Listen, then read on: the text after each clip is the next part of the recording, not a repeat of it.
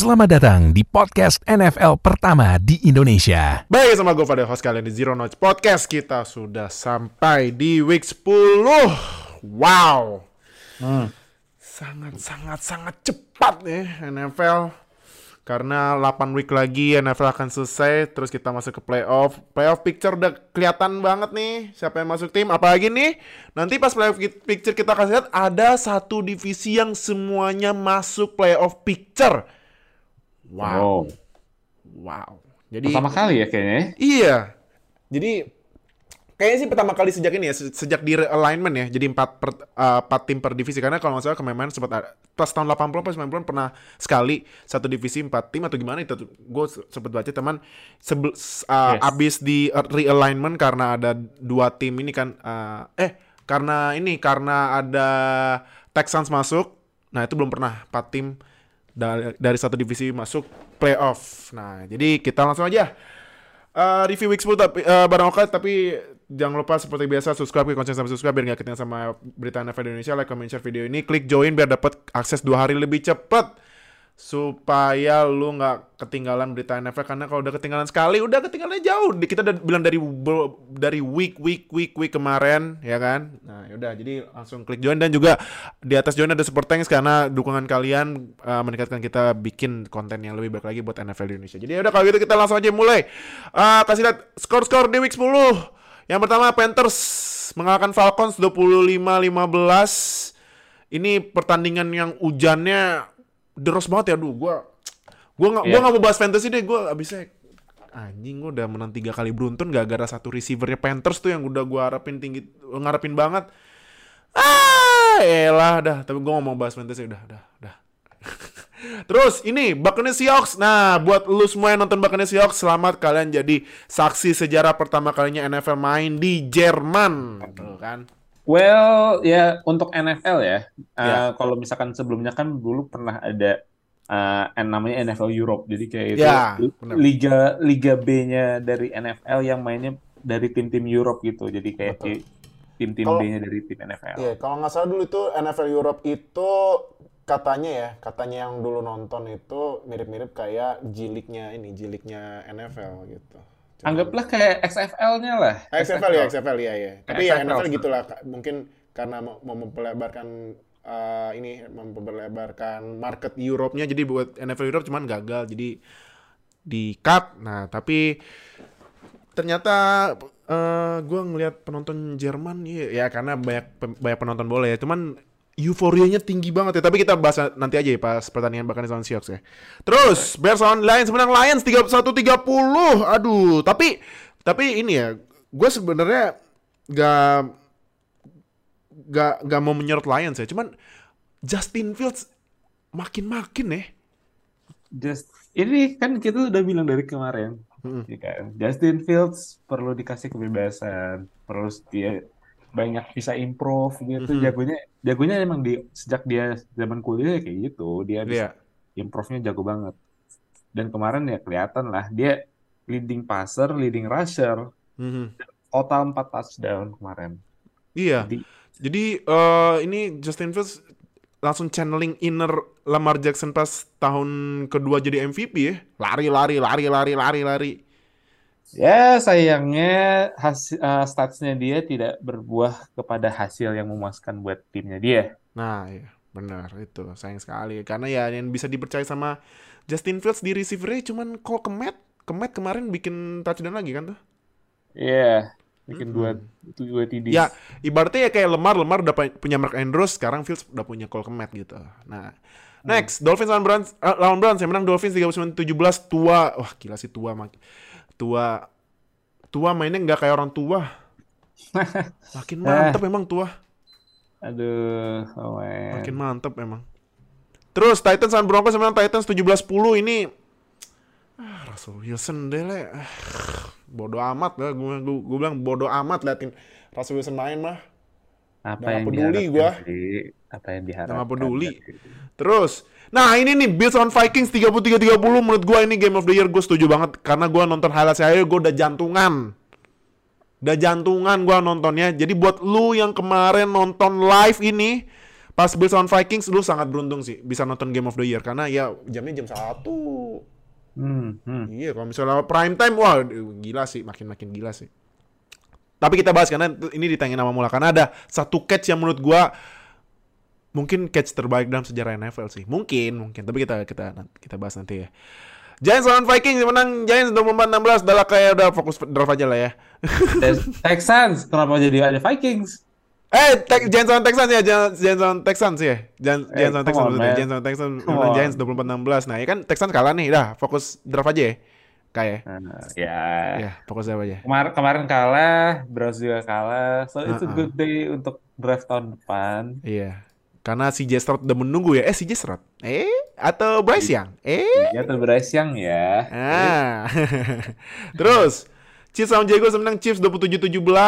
Ini sayangnya Chiefs menang costnya costly banget ya.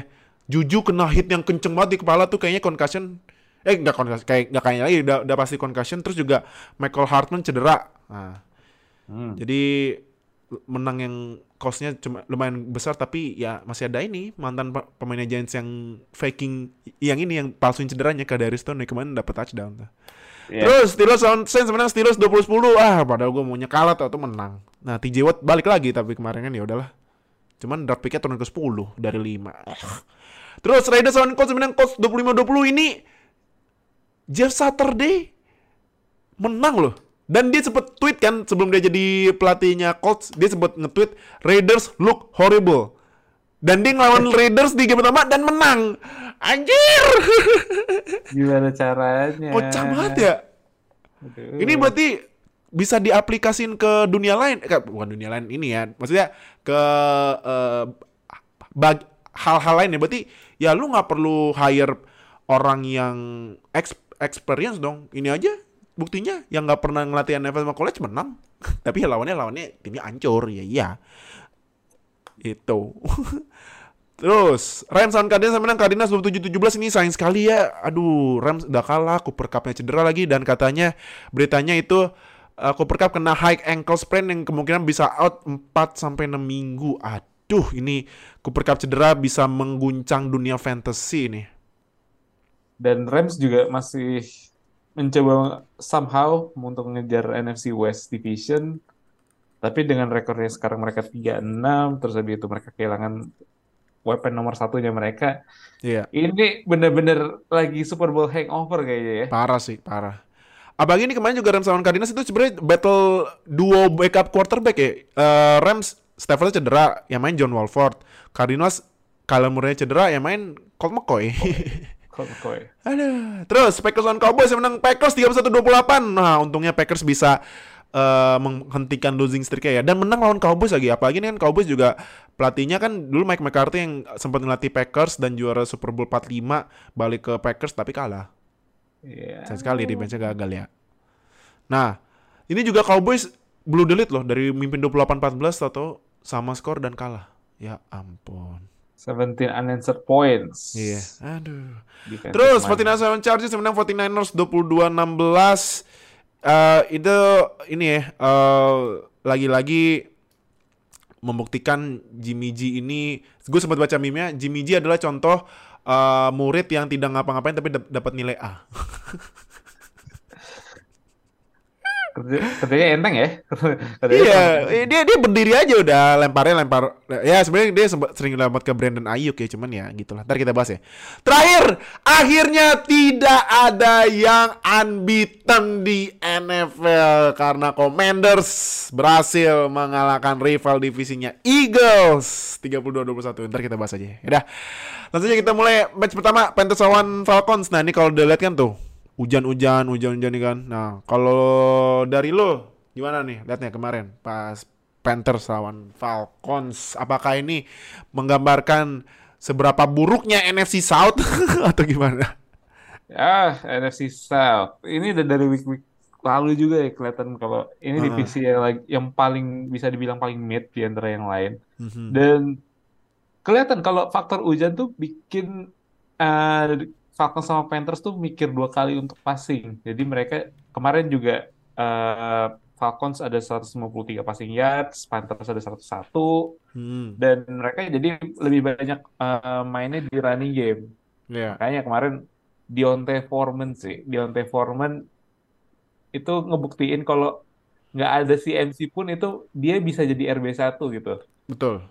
Well, untuk beberapa baru dia beberapa beberapa game jadi RB1 tapi selama dia jadi RB utama dari Carolina Panthers itu uh, running game-nya itu somehow lebih jalan ya Mhm. untuk running game karena mungkin dia beda dibandingkan CMC ya. CMC itu dia lebih banyak ke main third down, main uh, Mhm. jadi receiving back sedangkan kalau Foreman tuh dia lebih tradisional, dia lebih main uh, on the ground, dia banyak uh, rushing attempts juga.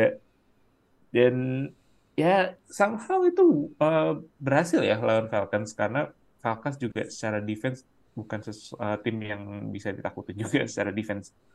Jadi eh posisi Carolina Panthers ini mereka sebenarnya masih belum berubah. Mereka masih tim yang eh bisa dibilang ya masih di lower tier, bukan tim yang lagi contending bahkan untuk division title di NFC South pun juga nggak belum masuk conversation saat ini.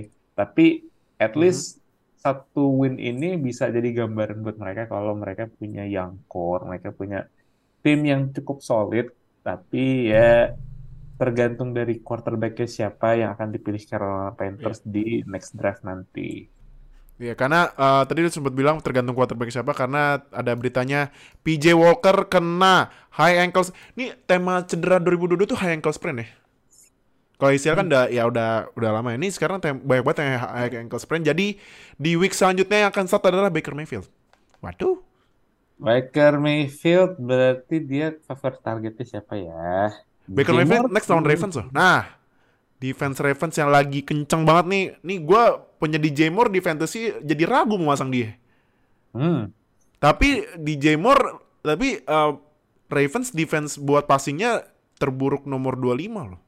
Saya bingung jadi. Tergantung OL-nya juga bisa nahan pass Iya. rushing eh, Ravens atau enggak ya? Iya, oke. Eh, buat Falcons nih, ah gue gue masang fotonya ini ya, bukan yang foto Mario lempar itu yang, yang jatuh ya. Nah, apakah saatnya Falcons mainin Desmond Reader? Karena udah banyak banget yang bilang start di Reader, start Reader, start Reader, atau tetap Mariota? Ah, emang sebenarnya ada dasar kenapa banyak fans yang minta untuk Desmond Ridder yang main dibandingkan Marcus Mariota ya. Karena Mhm. waktu lawan Panthers kemarin juga banyak decision making dari uh, Marcus Mariota yang ini kayak zaman dia masih Titans. Ah, aha. Dia itu super, uh, gue menurut gue tuh dia super talented. Dia tuh punya uh, kayak skill set mirip-mirip sama dia tuh kayak predecessor dari Justin Fields gitu loh. Tapi Mhm. lebih tapi lebih tinggi dia.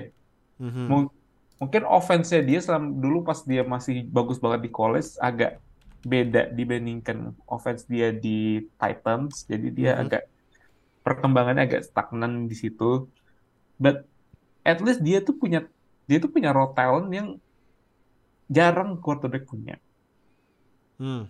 But satu kekurangannya dia itu adalah dia error prone. Hmm. Error. Hmm. kayak kita pernah eh, kita pernah eh, lihat yang dia di Titans 2017 kalau nggak salah lawan Ravens Mhm. di mana dia dapat dia kena 9 sampai 10 sacks Mhm. Dan ketika dianalisa lagi beberapa sacks yang dia kena itu justru adalah karena kesalahan dia yang lebih terlalu lama megang bola. Mhm. Jadi eh, menurut gue Mariota still a solid quarterback, tapi dia harus lebih dituntun sama offensive eh, coach-nya, Mhm. eh, antara itu head coach-nya atau offensive co- eh, offensive coordinator-nya, siapa pun play caller-nya, untuk bisa jadi a better quarterback dan apa yang kelihatan ketika lawan Carolina Panthers kemarin. Jadi Mariota adalah quarterback yang bagus, tapi dia harus punya coach yang bisa nuntun dia gitu. Mirip-mirip kayak Hmm. Sean McVay sama Jared Goff gitu loh. Oke. Oke, oke, oke. Oke. Next ya. Next Yes. game. Next game ini. Nah. Eh, sih, duh, kenapa, Gila ya. kenapa, kenapa dia ada ide apa sih sebenarnya? Ada ide, ada ide apa Todd Bowles untuk nge-call? Todd, kayaknya Byron Leftwich yang punya ide kayak gini ya. Byron Leftwich punya ide untuk masang Tom Brady umur 45 di posisi wide receiver. Jadi receiver. Aduh. Ya gue paham itu formasi Wildcat, cuman ya jangan lempar ke Brady juga kali. Aduh. Tapi Itu, menurut hmm. gua nih ya. Nah, ini yang ini ya, gua reaksi gua liat Jerman ini ya, eh, game pertama kali di Jerman. Yang per- berita pertama ya katanya antrian tiketnya sampai 3 juta loh. Wow, 3 juta antrian 3 tiket. juta. 3 juta list. loh. Ya. Buat nonton di Allianz Arena yang kalau nggak salah itu eh, kapasitasnya 67 ribu itu. Ya membuktikan lah NFL di luar Amerika emang ra- rame antusias antusiasme rame tinggal ya tinggal di Asia aja ya Asia sih kayaknya dibikin di Jepang ya kalau Hmm. Indonesia jangan jangan kebanyakan ngarep deh jangan kebanyakan dulu ya. Iya. Jepang sih kayaknya. Nah tapi eh, terus juga ini sorry. Terus juga dapat matchnya lumayan lagi nih matchnya dua pemimpin divisi ya. Ditambah ya ini momen ini. Ini. Ini. Brady Brady aduh gue nonton malam-malam ngakak gue anjir udah setengah ngantuk. Terus dikasih kayak gitu jadi melek gue Itu komentar, itu komentatornya juga ketawa loh kemarin tuh. Iya makanya kontennya juga ketawa ya ampun ya Waktu ampun. itu kalau nggak salah komentatornya kan Rich Eisen, Rich Eisen, Michael Warner. Irvin, terus Steve Mariucci sama Kurt Warner. Kurt Warner. Iya, ketawa semua itu. Michael Michael Irvin sampai dia bingung sendiri gitu kan. Dia Iya. pas- Michael Irvin kan WR dulu tuh pas Iya. masih main. Dia ngeliat, why? Kenapa? Kenapa? Kenapa dipasang kayak gitu? Kenapa mainnya kayak gitu? Nah tapi Oh. kalau lihat dari match kemarin gimana? Bucks lawan Seahawks. eh menurut gue nothing eh, nggak ada yang benar-benar stand out ya. Tapi eh gue bisa bilang kalau run defense-nya Buccaneers udah mulai balik lagi kayak awal kayak pas mereka menang Super Bowl ya. Mhm. Karena mereka kemarin bisa ngantiin Kenneth Walker sampai cuman 17 rushing yards dan total dia cuman ada sekitar 70-an total yards 30 sama Mhm. receiving. Itu buktiin kalau sebenarnya Buccaneers itu masih ada defense, masih ada sisa defense-nya dari pas masih Super Bowl winning. Dan mereka kan juga masih ada linebacker Lavonte David sama Devin White lah. Jadi mereka punya defense yang masih solid. Mhm. Passing defense masih agak agak mengkhawatirkan karena even though Geno Smith having a great season, tapi 275 uh, passing yards dan dua touchdown itu juga harus agak beware sebenarnya secondary. Dan offense Buccaneers kemarin juga yes, still pretty good. Dan menurut gue Rashad White ini lagi breakout game Oh kemarin. iya Rashad White ya, iya benar-benar. Over 100 rushing yards. Iya. Dan dia bisa jadi supplementary player dari dari Leonard Fournette gitu. Hmm. Jadi mereka punya one two punch yang bagus di running back position dan uh, wide receiver mereka kemarin juga uh, sh- show up juga di German Games dan saya lu kaget nggak sih Julio Jones di 2022 ngangkep touchdown Iya. Gila Julio ya. Jones Julio Jones Julio Jones dapat bikin touchdown di 2022 loh. Itu langka gitu. in in konteks Julio Jones sekarang umur 33 dan dia Iya. banyak kena injury tapi kemarin Mhm. bikin satu touchdown yang dia long pass uh, long catch dari Brady juga wah ini Buccaneers fans ini kalau misalkan Julio Jones bisa healthy dan mainnya kayak gini Mhm. oh langsung langsung gosok-gosok tangan itu Godwin Evans Julio Jones gitu. Kayak akhirnya akhirnya akhirnya menemukan sesuatu yang bisa mereka harapin dari offense mereka Hmm, oke. Nah, eh, buat Seahawks sendiri nih kan eh, dia masih mimpin cuman akhirnya kalah tapi ya NFC West juga Rams-nya kalah, eh Cardinals menang kan. Sama ini siapa? Eh 49ers menang 49ers ya. juga menang. Nah, apa eh, menurut lo ada adjustment yang harus dilakukan nggak sama Seahawks biar bisa jaga peluang masuk playoff karena masih mimpin NFC West. NFC West mereka masih mimpin divisi jadi mereka nggak perlu terlalu khawatir kalah di sini but ya udah mulai Gino ini sebenarnya udah mulai kelihatan ke- eh, kelemahan-kelemahannya tuh jadi dia bukan tipe yang bis, harus megang bola sampai 30-40 kali dan lempar sebanyak 30-40 kali Mhm. jadi ya tipe yang harus dibikin mainnya efek eh, efisien aja gitu loh Mhm. dan kemarin sebenarnya dengan Kenneth Walker di stop banyak, Iya. itu Buccaneers bisa nunjukin ke tim-tim lain kalau cara ngehentiin Seattle Seahawks itu adalah Mhm. kasih Geno Smith the ball, Mhm. biarin dia banyak-banyak lempar. Pada Hmm. akhirnya sebenarnya itu mungkin secara stats tadi gue bilang kan 270 passing yards dari Geno Smith eh, Mhm. itu sebenarnya mengkhawatirkan di secondary-nya Buccaneers tapi beberapa pas yang gue lihat dari Geno Smith itu juga agak meng agak questionable secara decision makingnya jadi gue gue masih belum sold terhadap Geno Smith benar-benar jadi All Star caliber ya Mhm. karena ini ta ini ya ini tahun di mana ya Geno Smith bisa ya cash in lah buat dia dapat long term kontrak gitu di satu tim. Jadi ya mungkin di next game Geno Smith bisa balik lagi ke Geno Smith yang awal, tapi ya who knows apakah dia bakal balik lagi ke zaman dia masih di Jets atau dia bakal balik laginya kayak quick week sebelumnya di Seattle di mana dia Hmm. showing up that he's deserved to be the starter. Hmm, oke, oke. Oke. Next. Nah, ini nih lu gila nih catch ya. Menurut lu ini salah satu catch terbaik dalam sejarah NFL nggak? Kalau gue ya. Karena lu bayangin aja bola kan sebenarnya ditangkap pemain ini, pemain defense kan. Cuman dia satu tangan catch loh.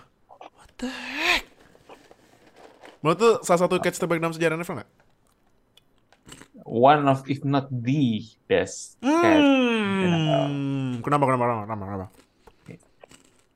Karena kesulitannya, gue gue jujur gue jarang main ah, jadi wide receiver ya kalau main di flag football. Tapi kayak satu tangan on the air dan basically lu kayak udah ditempel ketat one on one sama defensive player Ya. dan masih bisa nge-catch itu dan itu kalau nggak salah kayak fourth down ya. Fourth and 18. Fourth down jarak 18 yards. Gila nggak tuh? Dan based on the context itu sebenarnya the catch eh, catch-nya itu udah udah up there gitu sama catch-nya OBJ dulu pas di prime time Iya. Cowboys. Heeh. Bedanya kan kalau eh, catch-nya OBJ kan buat touchdown, sedangkan ini buat fourth and 18. Itu Mm-mm. sebenarnya impact-nya tuh sama. Impact-nya sama. Jadi Mm-mm. secara konteks sebenarnya hampir sama kayak catch-nya OBJ, one-handed juga, terus habis itu eh, dalam situasi yang benar-benar clutch banget, yang satu scoring, yang satu converting fourth down and long gitu. Mhm. Jadi ya kayak sini one uh, one of the greatest lah, one of the greatest of all time. Hmm, oke. Kalau misalnya gue disuruh pilih ya, lebih bagus catch-nya OBJ apa Justin Jefferson kalau menurut gue ini sih karena nih ya, lihat ya, nih, nih gue kasih ini ya, mouse gue ya, nih. Hmm. Ini kan tangan tangan ini ya, tangan defense ya. Yes. Ini tangan defense nih. Dia satu tangan tuh. Ini kan Ya. pasti kan dia ya kalau misalnya tangannya lepas eh, Jefferson lepas kan berarti tangannya interception ya atau gimana gitu. Heeh. Lu bayangin lagi on air kayak gini dan situasinya menurut gue itu udah mati hidup matinya Vikings biar bisa jaga one apa biar biar bisa ngejar Eagles kan di first seat Yes. fourth and 18 bikin one handed catch kayak gini menurut gue lebih bagus Justin Jefferson daripada OBJ buat gue ya. Hmm. Karena Kalau gue eksekusinya sih ya. gila situasionalnya lebih lebih ini loh lebih tegang gitu. Yes. gitu. Makanya gue lebih milih Justin Jefferson. Nah Hmm. terus lu habis lihat game kemarin lu setuju nggak ini game of the year? Atau enggak atau ada yang lain? Satu hal yang bisa gue sebut dari game ini adalah NFL can't script this any better. hmm Lu Udah. bisa bayangin gak sih touch, defensive touchdown itu Iya itu anjir. basic itu basically sebenarnya Bills cuma cukup ngeras sekali habis itu take kneel Iya. tapi somehow bola itu lepas dan habis itu di recover sama defensive uh, player dari Vikings Eric. Hendricks, Eric Hendricks yang re- recover. Yang Eric iya Eric Hendricks ya waktu itu kan juga kayak mereka dalam posisi semuanya yang ngumpul di satu line of scrimmage gitu dan habis itu Allen lepas bola dan itu diambil sama defensive uh, ya Eric Hendricks dari Vikings Mhm. Jadi gue gak nyangka sih itu itu NFL script at its finest gitu loh. Iya. Dan sekarang Vikings gila 8-1 loh. Udah. Ya, siapa yang 8-1 ya, gila. siapa yang kira? Kirk Well- Cousins makin-makin. Iya, Tapi kemarin Peter, Patrick Peterson yang pakai chain-nya. Iya Patrick Peterson soalnya dia ya game clinching bikin- interception. Yang Interception. seal the game ya karena interception ya. Yes, dia yang seal game di overtime kemarin. Eh, kita bisa kita udah udah bilang ya, Kirk Cousins 1 PM. Kirk Cousins itu Kirk Cousins 1 PM itu harus ini udah cocok masuk Hall of Fame sih. Dan gue pernah dan gue juga bilang di WA grup sama di Telegram juga. Kirk Cousins 1 PM itu adalah Peyton Manning, sedangkan Kirk Cousins prime time itu adalah Jared Goff. Bener sih, bener bener. Bener bener bener. Da- Dan juga ini Vikings prime time game-nya cuma dua loh musim ini, satu lagi belum main kan. Ah lagi udahlah di- kelar. Ya kecuali kalau tiba-tiba NFL lihat misalnya Vikings ada game di jam 4 terus game Flex. prime time yang gak seru, jadi kita flex Vikings deh. Ya udah nambah lus deh. Ya. Nambah kalah. Suruh, suruh ganti sama backup quarterback aja. Nah, iya bener. Quarterback. Jangan Kirk Cousins. Tapi eh, ini kalau menurut gua ya, menurut gua kalau kalian pengen tahu apa serunya NFL atau gimana sih dapat feel-nya nonton NFL serunya tuh gimana nonton ini deh. Serius, Bill Sound Yes. Vikings. Recommended match for gua aja game. gua aja highlights aja dan jantung gua udah dites loh. Ini gim- nih gua next nih abis ini kayaknya gua mau nonton full game nih. Iya. Kayaknya gue teriak-teriak sendiri nih. Jadi lo harus nonton nonton ini sih Bill Sound Vikings karena menurut gue ini udah udah nggak susah dilawan sih ini game of the year sih udah fix banget. Udah fix banget. Nah, tapi ini nih menurut lo Bills kenapa ya? Dia di second half habis bye nggak bisa score touchdown loh. Kenapa ya? Ah, man. Gue juga jujur nggak begitu paham kenapa. Gue nggak nyangka akan se- bakal kayak gini ya. Cuman Mhm. sebenarnya kemarin Josh Allen mainnya still pretty good. Mhm. Kan kemarin juga dia agak ada isu dengan elbow dia juga kan. Dan Mhm. jadi ya mungkin agak sedikit rusty ketika dia harus lempar bola. Tapi Mhm. sebenarnya offense, offensive fight, uh, Bills tuh jalan loh sebenarnya dari tiga quarter awal. But kayaknya qu- quarter 4 tuh mereka udah mulai goyah. Kayak mereka uh, banyak misthrow juga dari Allen Mhm. dan uh, Vikings somehow ya make a rally lah mereka tuh mereka dan interception terakhir itu sih yang menurut gua Josh Allen tuh I don't know what he sees ya. Mhm. kayak kayak itu sebenarnya kan ke tengah itu agak uh, double triple coverage juga. Gue lupa itu ke uh, Isaiah McKenzie atau ke Stephon Diggs waktu itu. Tapi that pick itu harusnya nggak kejadian. Emang udah itu posisinya Patrick Peterson udah udah nungguin Josh Allen buat lempar ke tengah gitu loh. Mhm. karena kayak udah kebayang aja kalau misalkan ada yang agak seam route, agak ada seam route terus habis itu dia agak ke tengah, that's what he uh, what he targets. Dan Patrick Peterson udah ngelihat itu. Jadi uh, Josh Allen ya mereka punya beberapa punya seminggu untuk uh, bisa reevaluate lah kayak beberapa kekalahan mereka juga sebenarnya kekalahan yang cukup dekat Mhm. lah ya tipis-tipis gitu dan ya ada ya mereka harus ya reevaluate lagi untuk offense mereka apa yang salah di second half ini Hmm, oke, cuma tiga Jadi ya, cuma tiga poin loh cuma iya tiga, makanya cuma tiga poin loh ya. tiga poin dan six poin di second half Six Nah, point. itu. Jadi ini Bills lagi aneh nih dan, dan juga karena Bills kalah, Jets-nya bye, Dolphins-nya menang, Bills turun dari peringkat satu di AFC East sampai peringkat tiga loh. Nanti kita kasih lihat NFL, eh, ini ya playoff picture, lu lihat the Bills jeblok banget dari seat 1 ke seat berapa. Dan Ya. terakhir kita lagi-lagi bilang, lu harus nonton match ini full, ke- mum- mumpung ditayangin di Mola loh. Mumpung Ya. ditayangin di Mola, serius. Kapan lagi no, lu bisa nonton full match Game of the Year di Mola tuh. Buruan nonton deh, nonton. Buruan. Right. Next. Nah, ini Chiefs lawan Jaguars menang Chiefs ya tadi. Ini eh menurut lu nih yang dipeluk sama ini nih, eh, Mahomes nih, Kadarius Tony, apakah Pak Mahomes menemukan pengganti Tyreek Hill yang Hmm. sepadan? Karena kemarin kan sayangnya Juju Smith-Schuster kan dihantam tuh kepalanya kan sampai concussion. Terus Michael Hartman Yes. cedera. Nah, menurut lu ini udah ini apakah Kadarius Tony yang kemarin di Giants sempat gue bilang dia palsuin cederanya biar bisa keluar dari Giants dan bisa. kemarin juga dia bikin tasnya lagi nih Kadarius Tony. Ini penggantinya Tyreek Hill bukan? Eh, kita harus wait and see ya. Eh, Karena baru satu game juga. Mhm. But Tony has the skill set. Tony Tony itu tipe juga tipe-tipe speedster juga kayak Tyreek Hill walaupun nggak sekencang Tyreek tapi Iya.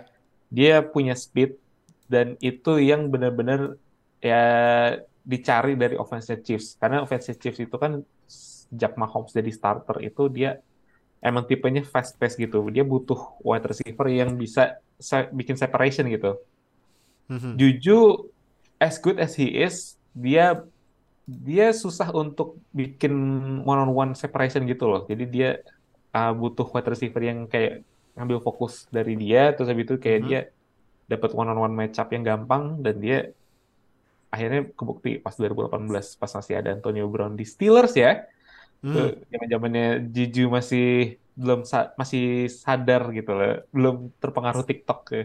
Iya. But gue melihat kayak Kadarius Tony memang born to be kayak Patrick Mahomes sidekick gitu loh. Mhm. Dia dia um, punya speed tadi udah kita bilang dan itu yang emang Mahomes lagi cari nih karena Marcus Valdez Scantling uh, as a deep threat tapi dia bukan tipe WR1 yang bisa jadi target banyaknya dari Mahomes Mhm. walaupun one kita pas kan so good enough ya Travis Kelce still being Travis Kelce lah jadi nggak usah terlalu khawatir buat itu tapi Kadarius Tony adalah WR yang emang dicari oleh Mahomes jadi expect more uh, buat beberapa week ke depan dari Chiefs dan juga duet antara uh, Patrick Mahomes sama Kadarius Tony Hmm, oke. Oke. Jaguars, aduh, aduh, aduh, aduh. Fokus draft aja nggak kayak tim lu? Yeah, they are uh, bad tapi nggak thoroughly bad atau uh, bener-bener buruk juga. Mhm. At least kemarin Trevor playing good, playing good. Dia tuh dua touchdown juga. Statsnya mirip-mirip kayak Gino. Tapi mereka kemarin juga di stop juga di running game mereka sih. Mereka uh, kehilangan kayak kehilangan akal ketika Travis Etienne udah mulai dihentiin banyak. Mhm. walaupun akhirnya Trevor juga bisa udah mulai nyetel lagi nih, udah mulai balik lagi ke awal-awal musim pas mereka pas dia mainnya bagus banget itu. Mhm. Dan gue bisa bilang kayaknya kita mulai kemakan omongan kita ya pas kita bilang Christian Kirk is a bad signing. Dua TDs loh. Mhm. dua touchdown, nine catches, uh, 105 yards. Basically dia memenangkan tim gua di Hmm. fantasi. Gue punya Christian Kirk gitu. Gue gue gue sempat bilang Christian Kirk is an overrated wide receiver tapi Sama gue juga. tapi kemarin wow kayaknya gue salah ya menilai Christian Kirk dan ya good for good for them lah sebenarnya Jaguars punya young team punya quarterback for the future punya running back yang jago juga Dan wide receiver mereka still have room to improve. Mereka mungkin butuh satu lagi wide receiver Iya sih, eh, benar-benar. di posisi ini. Dan I think we all they all set sebenarnya untuk Hmm. offense. Nah, tapi kalau menurut lu di first round eh, first round ini ya, first round musim depan nih karena Jaguars ini sekarang lagi di pick 5. Menurut lu ambil OL apa WR? OL OL ya? first round, first round adalah OL. Mereka butuh eh, mereka butuh offensive tackle Hmm.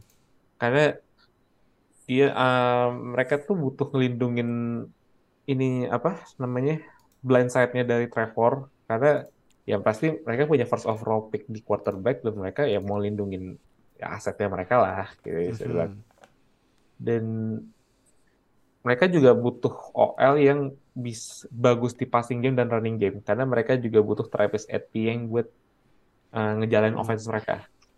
Jadi kalau Hmm. misalkan mereka but- eh, bisa dapat eh, tackle yang sekaliber bisa dibilang kayak kayak Andrew Thomas gitu atau Evan Neal atau misalkan kayak Tristan Wirfs yang masih yang secara fisik dia gede dan juga mereka sangat nimble jadi mereka bisa main running game passing game Mhm. itu mereka bisa jadi scary team offensively Hmm. dengan Trevor, Travis Etienne, maybe wide receiver di round 2 next di next draft dan Mhm. juga OL yang lebih improve. Ini Jacksonville Jaguars ya bisa berbicara banyak di AFC South. Hmm, oke, oke, oke. Next. Nah, ini Chargers lawan 49ers ini momen yang kontroversial karena banyak yang bilang nih seharusnya nggak di ini seharusnya penalti yang nggak sampai flag ya kalau bahasa bas basketnya flagrant ya kalau kalau di NFL ejection ya. Yes. Nah, eh kita bahas ininya aja kali ya. Menurut lo ini penalti yang harus sampai ejection ya? Karena kalau menurut gue kayaknya enggak deh. Kalau menurut gue enggak ya? Hmm. Kalau menurut gue enggak. Karena ya Herbert udah jatuh. Eh Herbert udah jatuh. Dia kan juga tackle-nya eh ini kan udah lowering eh, shoulder ya. Tapi dibilang Ya. ejection. Tapi untuk gimana? Habisnya Tony Dungy aja bilang itu enggak ejection loh. Karena yang kemarin pas eh, Juju kena hantam kepala itu nggak diijek loh. Tapi ini diijek. Menurut gimana? Eh, gue juga sama. Hmm, Menurut gue nggak separah yang sampai harus dieject juga. Itu kalau nggak Mhm. salah siapa yang dieject ya? Eh, ya dari 49ers lah ya, dari 49ers. Ya, doesn't deserve the ejection. Hard foul, ya hard uh, play lah sebenarnya, hard play. Tapi Mhm. ya nggak sa- saking parahnya sampai harus dikeluarin dari lapangan. Jadi ya bad call dari ref. Hmm, Oke. Kalau ini dari gamenya sendiri gimana betul? Eh, gue jujur gue mengharapkan lebih ya dari game ini karena gue Mhm. mikirnya kayak dengan adanya Austin Eckler dan Christian McCaffrey di kedua tim itu mereka bakal punya passing game yang lebih jalan dibandingkan ini. Mhm. But ah gue nggak tahu kayak Her- Herbert masih eh, lingering injury-nya masih ada Mhm. dan ya gue nggak mengharapkan banyak dari Jimmy G. Jadi ya he does what he does, terserah dia. But ya at least 49ers ya bisa jadi ya jadi winner di pertandingan ini. CMC play oke, pas satu touchdown juga. But mereka dapat reinforcement dari Eli Mitchell kemarin balik lagi 89 rushing yards. Jadi mereka punya R- RB yang bisa jadi eh, kayak bell cow-nya gitu loh. Karena gue gue jujur gue walaupun Christian McCaffrey still playing really good eh, di season bahkan bisa dibilang masuk kandidat comeback player of the year. Tapi Mhm. kalau urusan kayak yang big yang cowbell-nya atau yang banyak load-nya di running game Eli Mitchell lebih cocok dibandingkan Christian McCaffrey. Hmm, oke oke oke. Karena ju- kemarin juga Eli, Eli Elijah Mitchell main lagi larinya lumayan banyak ya.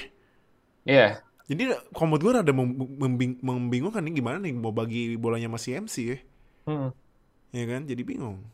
Nah, Iya, sebenarnya kan itu awalnya kita kira karena Eli Mitchell baru aja sembuh dari cedera, hmm. itu mereka 49ers bakal coba untuk lebih manage uh, carry-nya dari Eli Mitchell, jadi nggak terlalu banyak, tapi kayak dikasih banyak snaps lah gitu. Tapi kemarin lumayan banyak, 18 carries dibandingkan 14 dari Christian McCaffrey. So, mereka mungkin yakin kalau Eli Mitchell udah sembuh dan ini one two punch yang bisa dibilang cukup ngeri ya kalau misalkan semuanya healthy. Karena Eli Mitchell dari musim lalu juga play really good uh, Mhm. Sebagai RB1 dan dengan ada Christian McCaffrey ya mereka jadi one two punch yang ngeri banget sih menurut gue. Hmm. Oke. Chargers, aduh gimana nih Chargers ya banyak injur apa cedera yang banyak banget Yes. dan sekarang jaraknya makin jauh sama Chiefs gimana nih Chargers? Kalau betul. W- WR1 WR1 mereka ya RB1 mereka. Iya, Eckler mulu dikasihnya ya. Iya, Iya itu, kan? itu itu pun kemarin juga defense-nya 49ers re- done a really good job buat menahan Eckler. Iya. Karena gue ngeliatnya kayak di linebacker-nya 49ers tuh kayak berterbangan dari ke sana kemari buat ngentiin Eckler gitu loh. Jadi mereka tahu kalau Herbert nggak terlalu percaya sama DeAndre Carter, sama Joshua Palmer ataupun uh, Gerald Everett. Mhm. Dan mereka cukup ngeliatin Austin Eckler aja. Karena mereka lihatnya kayak Austin Eckler yang mau jadi, running, jadi ya mereka bisa ngantiin rusher, tapi mereka juga bisa ngantiin receiver kalau misalkan Austin Eckler jadi receiver. Mhm. Dan itu ya ya unfortunate aja ya karena Chargers uh, emang udah uh, abis banget timnya karena injury semua. Ya it's part of the game tapi ya karena tim ini talentanya banyak banget ya tim lain ya tahu lah kalau misalkan Chargers ini juga karena mereka kekurangan playmaker di offense juga jadi Mhm. offense Chargers itu lagi nggak nggak dapet lah setelannya dari beberapa pertandingan terakhir terutama dengan Keenan Allen dan Mike Williams yang cedera dua-duanya harus agak hati-hati harus agak hati-hati. Tapi mereka tapi mereka masih dalam jangkauan lah kalau untuk division title. At Mhm. least dua game itu nggak terlalu jauh dengan Chiefs. Tapi dengan singkat gue jadwal mereka tuh juga susah uh, dari week 11 sampai terakhir.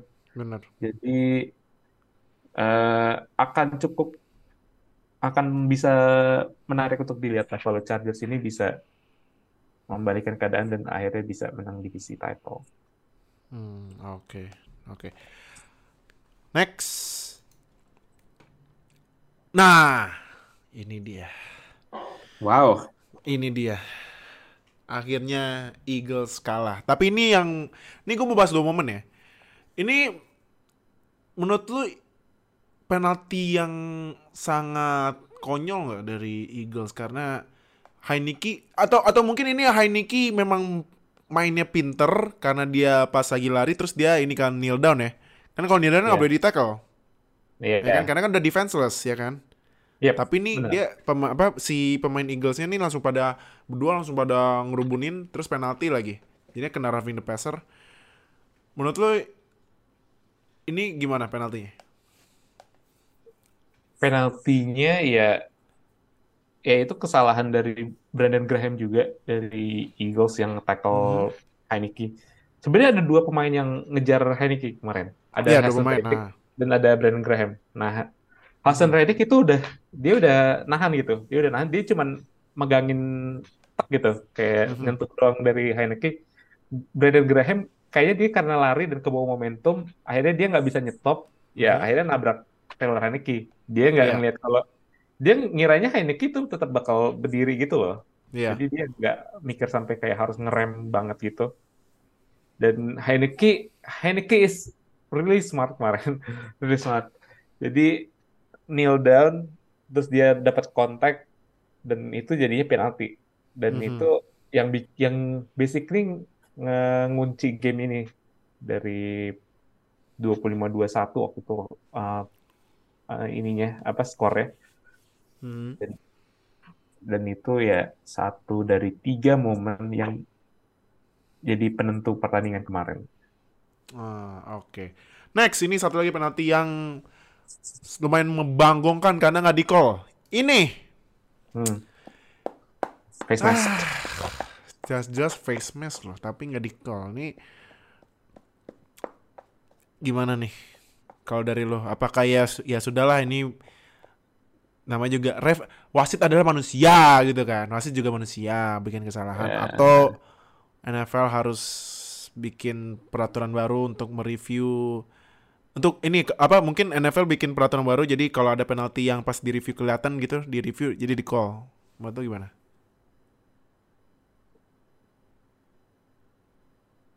Hmm,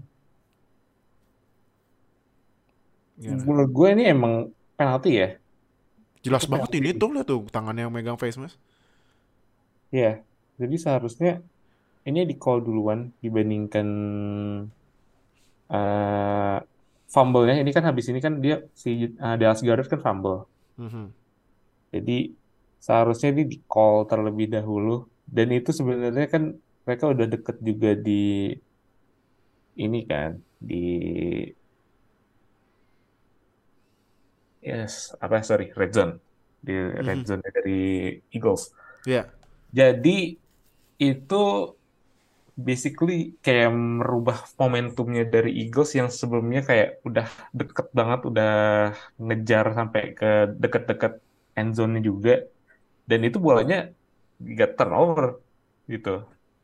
Jadi kalau misalkan ini bisa di call face mask dan itu ya ya Eagles bisa makin dekat ke touchdown dan Mhm. hasilnya bisa beda dari pertandingan kemarin. Jadi ya ini dua penal tadi dua ini dua penalti yang benar-benar nge-cost Eagles juga ya.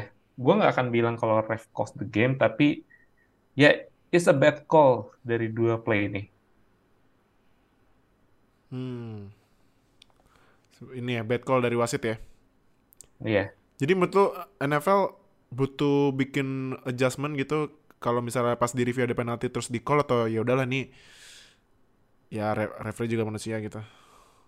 Ya resiko resiko aja sih. Resiko ya. Resiko aja. Ini ya what's done been done. Jadi ya udah hilang nol dari Eagles. Hmm. Iya, jadi ya mohon maaf buat fans Eagles yang ekspektasi tinggi jadi tim unbeaten karena jadwal sisanya ini ya sangat gampang ternyata dihentikan sama rival divisinya ya. Nah, oke. Jadi nextnya nih terakhir buat Eagles apa yang harus dikoreksi nih? Karena kalau menurut gue ya, menurut gue ini run defense-nya bener-bener hancur banget Eagles. Kalau lu gimana? Apakah juga run defense apa gimana? Total ada 49 rushing attempts dari Washington. Mhm. Dan itu kunci cara ngalahin Eagles. Sebenarnya kan udah kelihatan dari pas lawan Texans ya. Hmm. Ketika lawan Texans, uh, Texans banyak uh, make Damian Pierce buat uh, running game. Dan Mhm. itu Eagles agak kesulitan for uh, some part dari game itu Mhm. untuk ngantiin running game dari Texans. Itu baru Texans. Walaupun Washington sebenarnya secara kaliber mirip-mirip Texans juga untuk running Mhm. game-nya. Tapi ya Eagles itu kalau misalkan Jalen Hurts kayak dibiarin di sideline, ya itu basically kayak mengunci offense dari Philadelphia Eagles Mhm. untuk nggak bisa gerak uh, semaunya mereka. Karena mereka tipenya kan juga mengkontrol game juga kan. Mhm. Jalen Hurts banyak lari, terus habis itu dikasih ke Miles Sanders sama running back mereka juga. Mereka punya WR yang bagus-bagus, TE-nya juga basically Pro Bowl season saat ini. Mhm. Dan kemarin Washington tahu cara ngantiin dari Philadelphia Eagles offense. Hmm. Banyak running game dan possession-nya waktu itu Jauh, jauh, jauh. Gue sempat inget jauh. 40 40-an menit eh, tuh pas quarter 3 gue lihat tuh kira-kira 30 menitan Aha. dibandingkan 9 menit dari Eagles dan total di- mereka 40 menit uh, untuk time of possession dibandingkan 19 dari Eagles. Jadi Hmm. Itulah cara ngentiin tim yang semirip-mirip kayak Eagles, Bills, Chiefs. Mhm. Jangan kasih offense mereka untuk banyak-banyak main di Iya ya. Nah, uh, jadi di- eh, emang kunciannya tuh kalau lawan tim jago ini ya, jangan kasih waktu banyak-banyak ya. Iya. Bener-bener banget, bener banget. Oke. Nah, jadi itu eh, review di week 10. Nah, kita kasih lihat peringkatnya di setelah week 10. Yang mana nih gue baca dulu ya. Oh, AFC East dulu ya karena kita nanti kasih lihat ada ininya, ada kejutan di playoff picture. AFC East, Dolphins 73, Jets 63, Bills 63, Patriots 54 tuh kan. Bills langsung turun loh ke peringkat 3. Uh, Dan ini juga AFC East semua tim di atas 500 winning record semua. Gila eh. NFC East, Eagles akhirnya pecah telur 81, Giants 72, Cowboys 63, Commanders 55. Terus kita ke NFC, AFC South, Titans 63, Colts 451. Udah kayak nom ini eh, udah kayak formasi bola ya, 451. Jaguars 37 sama Texans 171. Ah, kakak. NFC South, Buccaneers 55, Falcons 46, Panthers 37 dan Saints 37. Nih divisi apa dan ya? Ah. nggak ada yang mau menang. Terus kita ke AFC West, Chiefs 72, Chargers 54, Broncos 36, Raiders 27. Mana nih udah digoreng-goreng AFC West, ternyata yang bagus AFC East. Ah. NFC West, Seahawks 64, 49ers 54, Cardinals 46 dan Rams 36. Terakhir AFC North, Ravens 63, Bengals 54, Browns 36, Steelers 36. Terakhir NFC North, gila ya. NFC North nih Vikings 81. Gokil, tapi ya karena Vikings kalah Eagles di prime time dulu kan. Ya karena Iya. Kirk Cousins 8 PM tuh ya ya ya, ya jangan banyak harap banyak. Yang harap banyak itu di Sorry, Kirk Cousins wait. 1 1 PM. Hold on. Eagles seat 1, Vikings seat 2, dua-duanya basically kayak 8181 sama Heeh. 181. Ini 2017 nggak sih? Nah, itu makanya kan jadi flashback ke eh, ini zaman-zaman Carson. Wentz MVP season kan? Iya. Iya, sama Case Keenum tiba-tiba meledak ini. Makanya jadi flashback ke 2017 ini mirip-mirip kan. Hmm. Terus Packers 46, Lions 36 dan Bears 37. Oke, sekarang kita kasih lihat playoff picture-nya. Habis Hmm. 10. AFC, seat 1 Chiefs, seat kedua Dolphins, seat ketiga Titans, seat keempat Ravens, seat kelima Jets, seat keenam Bills, seat ketujuh Patriots. Yang berarti, mau tau kejutan kejutannya apa? AFC East semuanya masuk playoff picture. Gila ya. Dolphins, First time, ya. first time ya. Iya, First time. Dolphins, Jets, Bills, Patriots. AFC Beast emang. Ini East sekarang jadi Beast semua ya. East Ini ini gara-gara tim AFC pada banyak yang turun atau gimana ya? ka- an- banyak yang hancur sih AFC. Karena nanti kita kasih lihat di ininya di uh, in, uh, Draft top 10 draft pick ntar ada uh, ini ya listnya ya top 10 ya top 10 aja. Yep. NFC Eagles masih seat satu, kedua Vikings, ketiga Seahawks, keempat Buccaneers, kelima ini sebenarnya beda nggak beda jauh cuman Giants sama Cowboys tuh kan. Seat kelima Giants, seat keenam Cowboys sama seat ketujuh masih 49ers. Nah, ini kita kasih lihat top 10 draft pick uh, 2023 ya. Sementara abis week 10. Nah, ini tim lu Texans nih. CJ Stroud season Hmm. CJ Stroud atau Bryce Young ya? Hmm. Nah, Texans satu tuj- se- Texans pick pertama, Raiders pick kedua, Panthers pick ketiga. Ini Eagles nih Howie Howie nih ketawa ya. Ya, Howie ketawa emang- ya. Lihat penderitaan Saints, Saints masukin kalah, tim dia masih bagus. Naik sekarang ke pick keempat loh Eagles. Karena trade ini ya trade siapa sih? Trade CJ Gardner apa siapa sih gue lupa. Enggak, CJ Gardner itu ya? itu dia uh, Eagles sama Saints Hmm? Saints dapat first round pick yang tahun ini dari Eagles. Eagles kan punya tiga first round pick kan yang tahun 2022. Itu di trade dan Eagles dapat first round pick dari Saints buat yang tahun depannya. Oh iya iya benar-benar oke oke. Nah itu makanya jadi ya Howie ngeliatin Saints ancur. Gila sih ini Parah Eagles. deh. Eagles nih biar beneran defense fix sih harus ngedraft kalau nggak ini ya DL sih ya antara Jalen Carter atau nggak ya pass rusher sekalian Will Anderson karena ya pass rushernya juga udah pada tua kan. Yep. Terus pick kelima Jaguars, pick keenam Bears, pick ketujuh si eh, yang harusnya picknya Broncos tapi karena trade Let's Ride, eh, jadi ke Seahawks. Aduh, Broncos, Broncos. Terus pick ke-8 eh harusnya picknya Rams tapi ke Lions karena trade-nya ini ya, karena trade-nya Matthew Stafford ya.